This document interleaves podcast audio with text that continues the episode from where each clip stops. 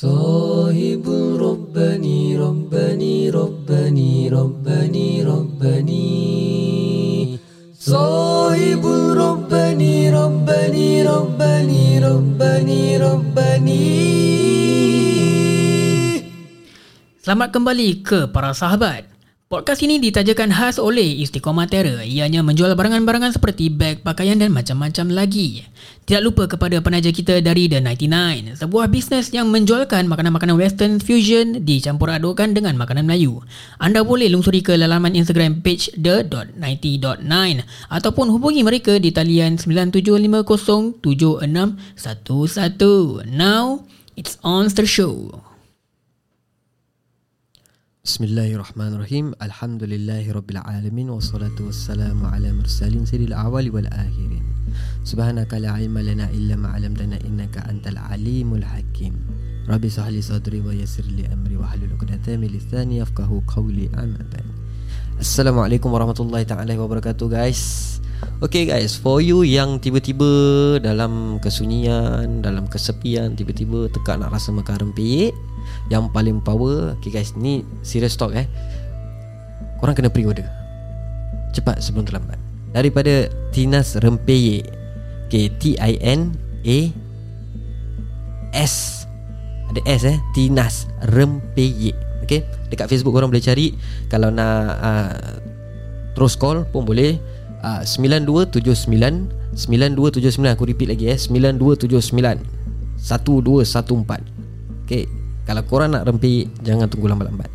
9279-1214 Rempik is on delivery. Okay For you guys yang tiba-tiba pula Nak makan nasi lemak. Hmm Dia punya nasi lemak Nasi lemak $1 brother. Okay dia punya phone number Korang boleh check dekat 8768 8070 Facebook Don't worry.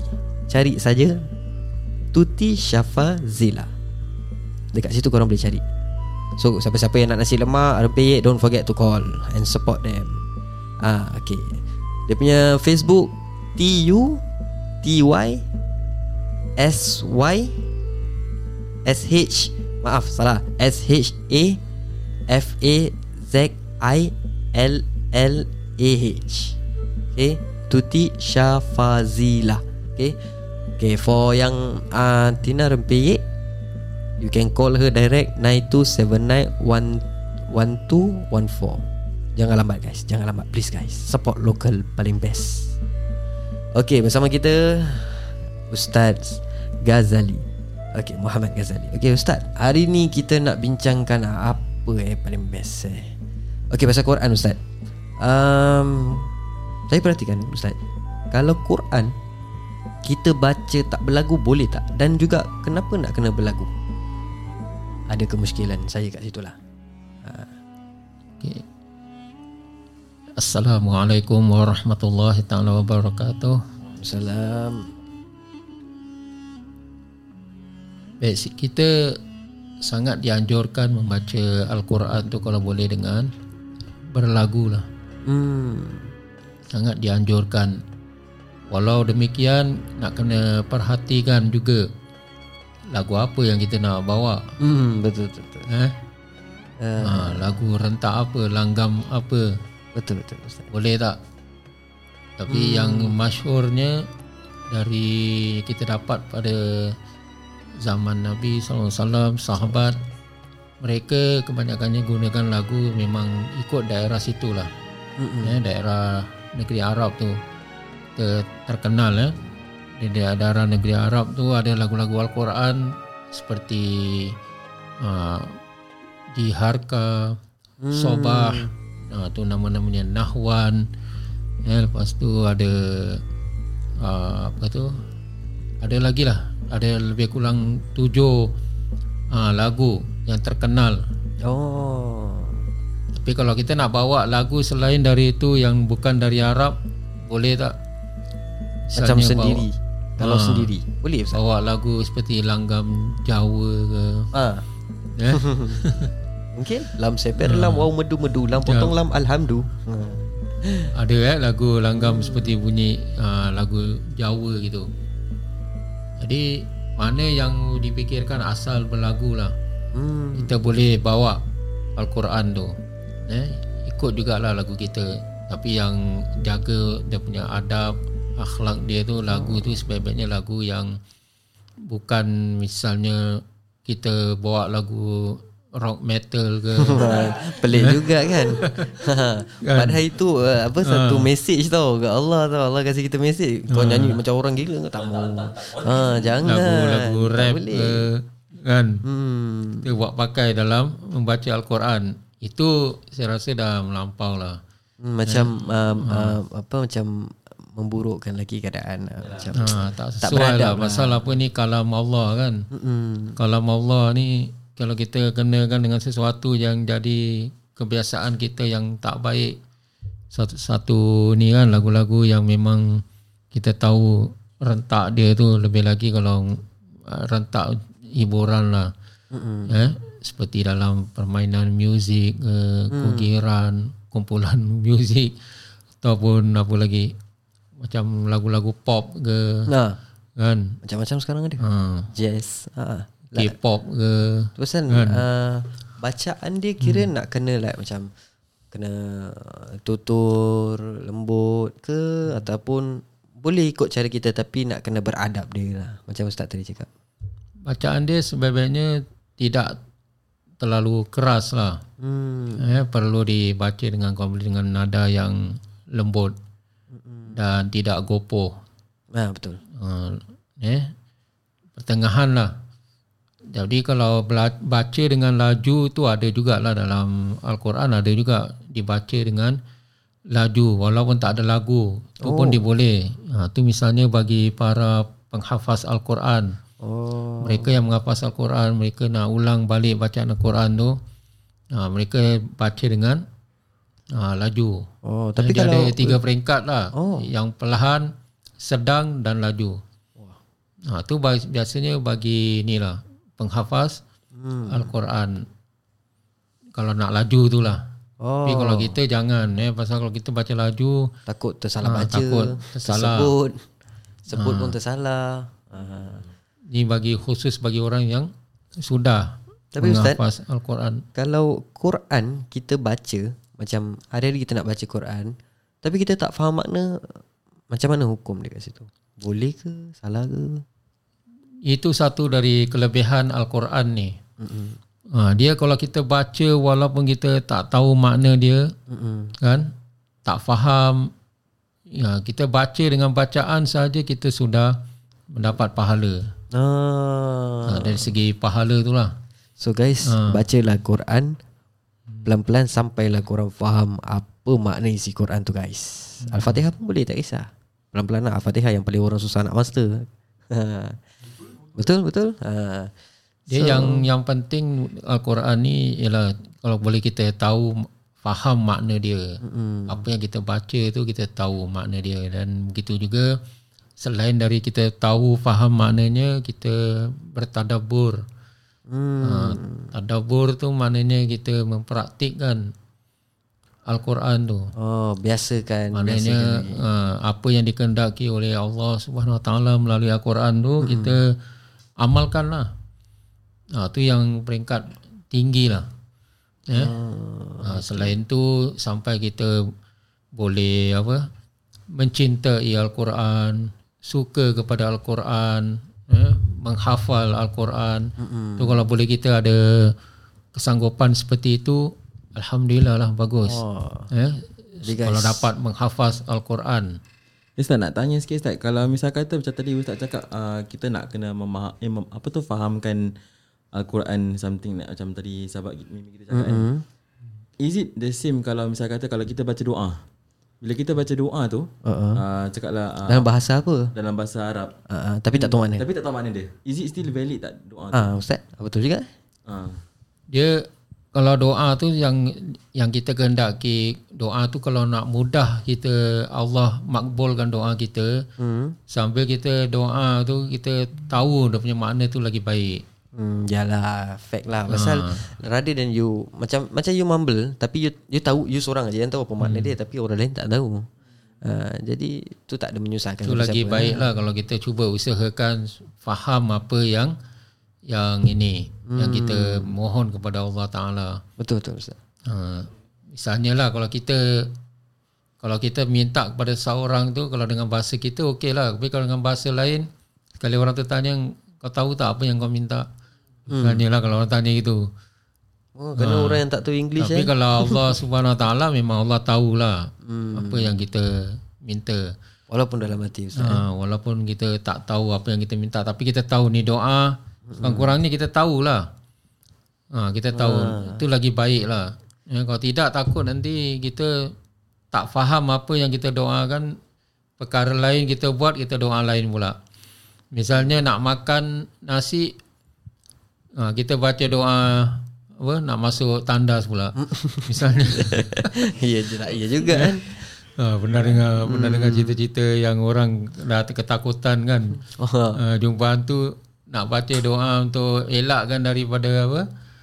Uh, hantu tu ataupun jin tu dia baca doa makan katanya. Ma, hantu lari kalang kabut. Pernah nampak? Pernah nampak? Ha. Ha, kan ada Ini kan hantu cakap lebih baik aku larikan diri. Ini ha, kali pertama. takut. Ha, dia nak makan aku ke apa.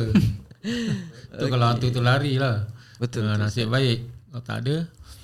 Jadi Okey, Ustaz a- ada satu soalan. Okey, uh, apakah tata tertib ataupun adab kita membaca Al-Quran? Kita boleh baca Tanpa wuduk ke? tanpa wudu ke, kita diri ke, baring ke, duduk? Mungkin pendapat Ustaz, apakah pendapat Ustaz tentang soalan saya ni? Hmm. Ah, tata tertib tentang Ya Al-Quran. tata tertib dalam pembacaan Al-Quran ni memang kita disunatkan supaya kalau boleh dalam keadaan bersih, ada wudu. Eh, kerana apa kita sedang ibarat baca Quran ni ibarat macam Kita tengah ah, berbual dengan berbual dengan Allah Subhanahu Wa Taala. Kalau kita tak dapat berbual dengan Allah macam Nabi Musa alaihissalam berbual dengan Allah tu memang ah, direct lah. Oh, luar biasa. Ya. Ha, bercakap betul-betul bercakap dengan Allah seperti peristiwa dekat Bukit Tur Sina tu kan. Betul. Tahu tak? Ha, bukit tu. Nabi eh Nabi Allah Musa berkata-kata dengan Allah Taala. Tapi kita tak dapat lah macam itu punya peringkat lah nak berbuat direct dengan Betul betul Ustaz. Allah secara begitulah tu kekhususan keistimewaan Nabi Musa AS yang Allah berikan kepada dia. Hmm. Tapi kita ha, kita berbual dengan Allah di antaranya salah satunya dengan ni lah. Doa. Ha, tu doa eh lepas tu dengan dengan membaca al-Quran dengan membaca al-Quran tu ibarat kita berinteraksi dengan Allah Subhanahu Wa taala. Jadi kalau dengan ada perhubungan yang macam formal begitu sebaik-baiknya kita kena bersihkan diri kita lah. Ya betul Ustaz, betul. Macam kita solat. Solat pun kira di salah satu wadah untuk kita ber ini berbual dengan Allah, bertemu Allah, ha, berkomunikasi dengan Allah. Jadi kita dengan, dengan solat boleh dikatakan wajib untuk ber, bersihkan diri. Betul. Itu juga dengan pembacaan al Al-Quran eh kita kena sebaik-baiknya lah kalau ada lah. Ha, tu sangat lebih-lebih lagi kalau kita nak pegang mashaf Al-Quran, nak pegang tu kitab Al-Quran itu kalau ikut mazhab kita kena ada uh, wudu bersihkan diri. Untuk menghormati Kalau tengah dalam keadaan junub kena ambil mandi junub bersihkan. Hmm. Ha, lepas tu berwudu. Kalau nak lagi bagus ha, pakai wangi-wangian. Boleh gitu. InsyaAllah. Sebab tu saya ada adab dia. Ada orang gitu eh kalau dia punya adab tinggi, adab dia halus tu. Ha, itu kita tak boleh nak ikut tu. Eh misalnya ambil wudu Pakai lepas tu ha, dia apa? Wangi-wangian dengan siwak. Lepas tu sebelum baca al-Quran dia cium dulu. Kita ada amal gitu. Betul. betul. Astagfirullah. Tapi Ustaz, saya ada satu soalan. Ah, adab tu. S- tentang minyak wangi eh. Um, sebab kadang-kadang kita pakai minyak wangi kalau nak pergi jalan ke apa kan kita pakai minyak wangi yang beralkohol. Uh, ada tak macam pergangguan uh, kita berwuduk ke, kita solat ke, dia punya alkohol ah ada alkohol dia macam sah ke tak sah ke macam mana tu? Apa pandangan ustaz? Dia memang ada setengah pendapat mengatakan kalau kita pakai minyak atar yang ada alkohol tak boleh buat sembahyang, mm. tak boleh buat inilah apa-apa ibadah lah kerana ada alkohol tu. Tapi ada juga pendapat yang mengatakan alkohol ni dia haram kegunaan dia bila kita minum dia. Hmm. Betul Ustaz, betul. Saya saya uh, okay yes, uh, saya ada kenal satu guru tu. Uh, guru mengaji jugalah. Dia cakap, saya tanya dia pasal soalan berkenaan tentang ada alkohol atau tak ada alkohol. Dia tanya, kau pakai perfume ke alkohol? Cakap tak, uh, perfume yang ada alkohol. Yalah, kau pakai perfume ke alkohol? Eh, saya pun terpinga-pinga. Tak, dia punya pendapat dia is, kalau perfume, perfume. Kalau alkohol, kau, kau pernah nampak tak dalam dunia ni orang mandi alkohol? Tapi fikir-fikir juga, ya tak, ya juga. Mungkin dia punya cara dia lain lah. Kita pun tak tahu. Mungkin kita Asian, Asian, dia orang Turki, Turki side lah kan. Hmm. Jadi boleh kita gunakan inilah apa itu minyak atar yang mengandungi alkohol. Hmm. Kalau ada pendapat mengatakan ah, haram ke tak boleh, ah tu pendapat dia. Hmm, Itu tak apa dia dengan pegangan dia. Kita pun tak ada nak menyalahkan dia. Ha, dan dia pun sebenarnya tak boleh menyalahkan kita lah walaupun kita gunakan minyak atar yang ada alkohol hmm. untuk solat ke untuk apa. Tapi kalau boleh ah, nak bagus elakkan je lah benda-benda Ah, takut macam menjadi ada satu was-was. ah, takut ada ni kan syubhah ke apa hmm. ke. Betul, Kita jauhkan lagi baik lah. Pasal apa kalau tidak kita asyik libatkan diri dengan alkohol takut nanti kita berani dengan alkohol. Nanti satu hari kita Na'udzubillah eh. ha, macam ini arak juga. Arak tu memang kalau kita kata ha, ada orang kan dia ambil gambar wah selfie dengan arak. dia pegang arak ke dekat dengan arak ke. Dia bilang aku tak minum apa. Ha, ha, Ha, dia kata begitu. Aku tak minum cuma gitu. Dia sebenarnya yang baiknya tak, jangan kita dekatkan diri kita dengan benda-benda hmm. yang ini. Jauhi lah. Ha, benda-benda yang haram. Allah memang apa-apa larangan Allah tak kata kita jangan jangan kau berzina ke tak ada. Allah kata jangan kamu dekat dengan zina. Mm-mm. Jangan mendekati zina. Tu secara dalam Islam selalu berikan apa tu ha, kita untuk cegah diri kita tu dia gunakan perkataan tu lah. Jadi alkohol pun gitu. Jangan dekatkan diri kamu dengan alkohol. Maknanya jangan kita dekat-dekat ambil, pegang. Aku tak minum, aku pegang je. Kau boleh jangan pasal apa? Allah kata jangan dekat. Elakkan. Ha, supaya jangan dekat. Eh? Jadi kalau dah jangan dekat tak boleh apa lagi kita sentuh. Betul. Apa lagi kita minum. Betul. Ha, apa lagi kita sampai mabuk masuk longkang. okay, okay guys. Uh, Okay, kita pun dah kita ada uh, lagi dua question boleh? Okay boleh, boleh kita, kita, teruskan Ustaz boleh kita tanya lagi dua soalan. soalan. Last tu lah. Okay Ustaz uh, Sebagai contoh eh Saya kadang-kadang bila baring Saya membaca uh, surah-surah Al-Quran Dibolehkan Baring sambil baca Kira-kira dalam masa uh, Masa rehat kita lah Kita baring Tengah rehat kita baca Al-Quran Boleh ke tak kita membaring Kira-kira macam adab dia Boleh Macam ke tengah melipat lah. Ah, melipat gitu. Boleh ke tidak pada pandangan ustaz? Tu tak ada masalahnya lah. Ha, pasal memang dalam Al-Quran Allah ada juga sebut orang yang mengingat Allah dalam keadaan qiyamah wa qu'udan eh, wa ala junubihim.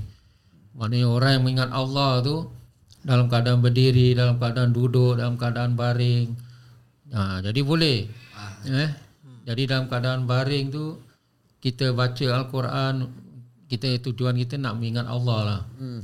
Ha, maknanya boleh. Ya, boleh dibuat demikian. Cuma dia larangan yang tak boleh baca Al-Quran ni misalnya kat dalam toilet. Yalah, tempat-tempat yang Ah, yang pelik tu lah. kalau ada orang baca dalam toilet tu maknanya ada something wrong lah dekat dia. Something wrong. Ha, sama ada dia dah ada sakit urat saraf ataupun ataupun dia diganggu ah, Itu jalan batin diganggu jin lah eh. Boleh Okey, juga. orang yang kena rasukan ke. Eh. Okay Ustaz uh, Ni last question uh, Ada sikit intense lah. Kita, Sebab uh, ini involve um, Terta-tertib berdoa lah.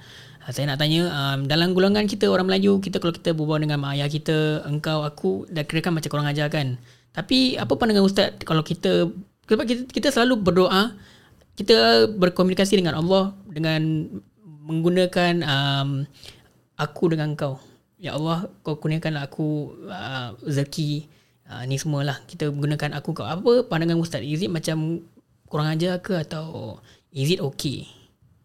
Uh, sebab dalam pandangan macam kita orang Melayu kalau mak ayah kan kalau kita berbual dengan mak ayah eh kau kan macam kurang ajar. Kalau macam dengan Tuhan uh, tu saya ada sikit muskil lah. Sebab saya pun macam itulah saya rasa. Uh, apa pandangan ustaz? Eh, biasanya kita dengar dari apa ni orang-orang yang baca doa ataupun apa tu di radio kan ada kan. Lepas saja azan kita dengar kan Allahumma rabb hazihi da'wati tamah. Bila diterjemahkan kepada apa Melayu kita gunakan kataan itulah engkau aku kepada Kau telah mengurniakan ah, Allah Subhanahu Wa Taala. eh Lah penghabisan kan ada kita dengar sesungguhnya engkau tidak memungkiri janji. Mm-hmm. Ada tak dalam doa Betul-betul. lepas azan tu? Ha, tu yang kalau kita ra, ikut rasa kita lah. Ikut rasa hati kita. Ha, kita kita kata nak tukarkan kepada engkau kita rasa macam kasar sangat. Eh? Ha, apa tu ganti nama tu kepada Allah.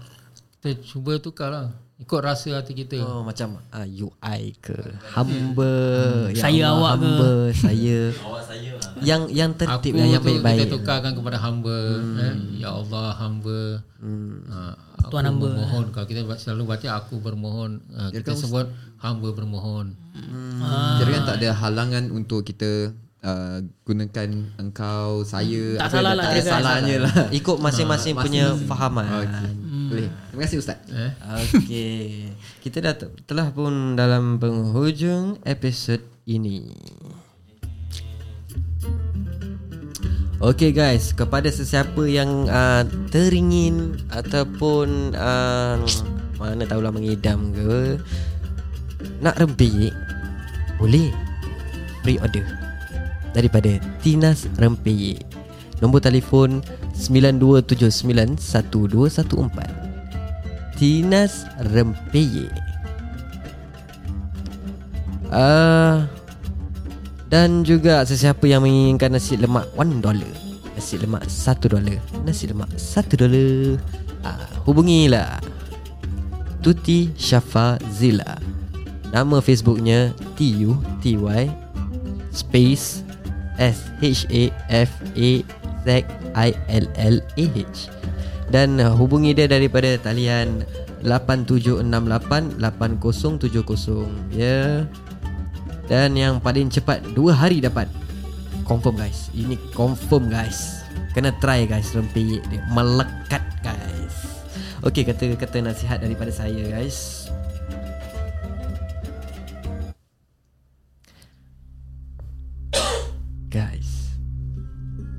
Jauhilah daripada zina. Mencegah lebih baik daripada mengubat. Okay Assalamualaikum warahmatullahi taala wabarakatuh